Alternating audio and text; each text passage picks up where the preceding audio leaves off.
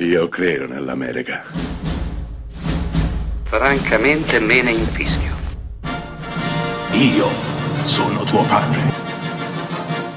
Anna Nishimasa. Rimetta a posto la candela. Rosa bella. Chi vi parla non ama i biopic, o perlomeno non tutti i biopic, soprattutto quelli che pedissequamente vanno a raccontare o hanno la presunzione di farlo.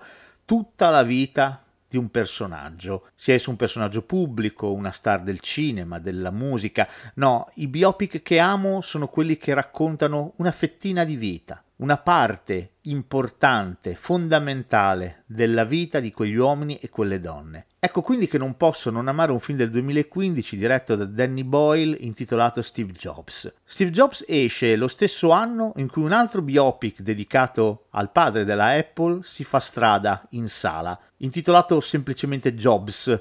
Dall'altra parte c'era Aston Kutcher, qui invece troviamo il ben più navigato e interessante Michael Fassbender. Beh, nel film di Boyle, Steve Jobs, ripeto, non c'è la presunzione di raccontare l'intera vita del magnate della Apple, ma solamente tre episodi particolari, tre lanci di tre prodotti differenti. Partiamo nel 1984 e finiamo nel 1998 con il lancio dell'iMac. Tre presentazioni fondamentali, tre momenti della vita di quest'uomo complesso, e dalla mente geniale che ci viene raccontato attraverso il rapporto con i colleghi, con i collaboratori, con le persone a lui più legate, non ultima sua figlia Lisa. Fassbender è perfetto nella parte di Jobs, ma lo sono anche Kate Winslet nella parte del suo braccio destro inseparabile. Ma qui quello che funziona più di tutto è la regia di Danny Boyle che non molla mai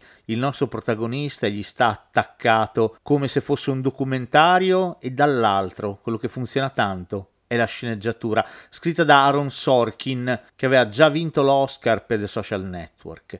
Steve Jobs è la vita di un uomo senza raccontarne l'intera vita. Sono tre momenti fondamentali che però sono sufficienti a raccontarci l'anima, gli intenti, i sogni e il cammino tracciato da una mente brillante, forse talmente brillante da essere terribilmente sola.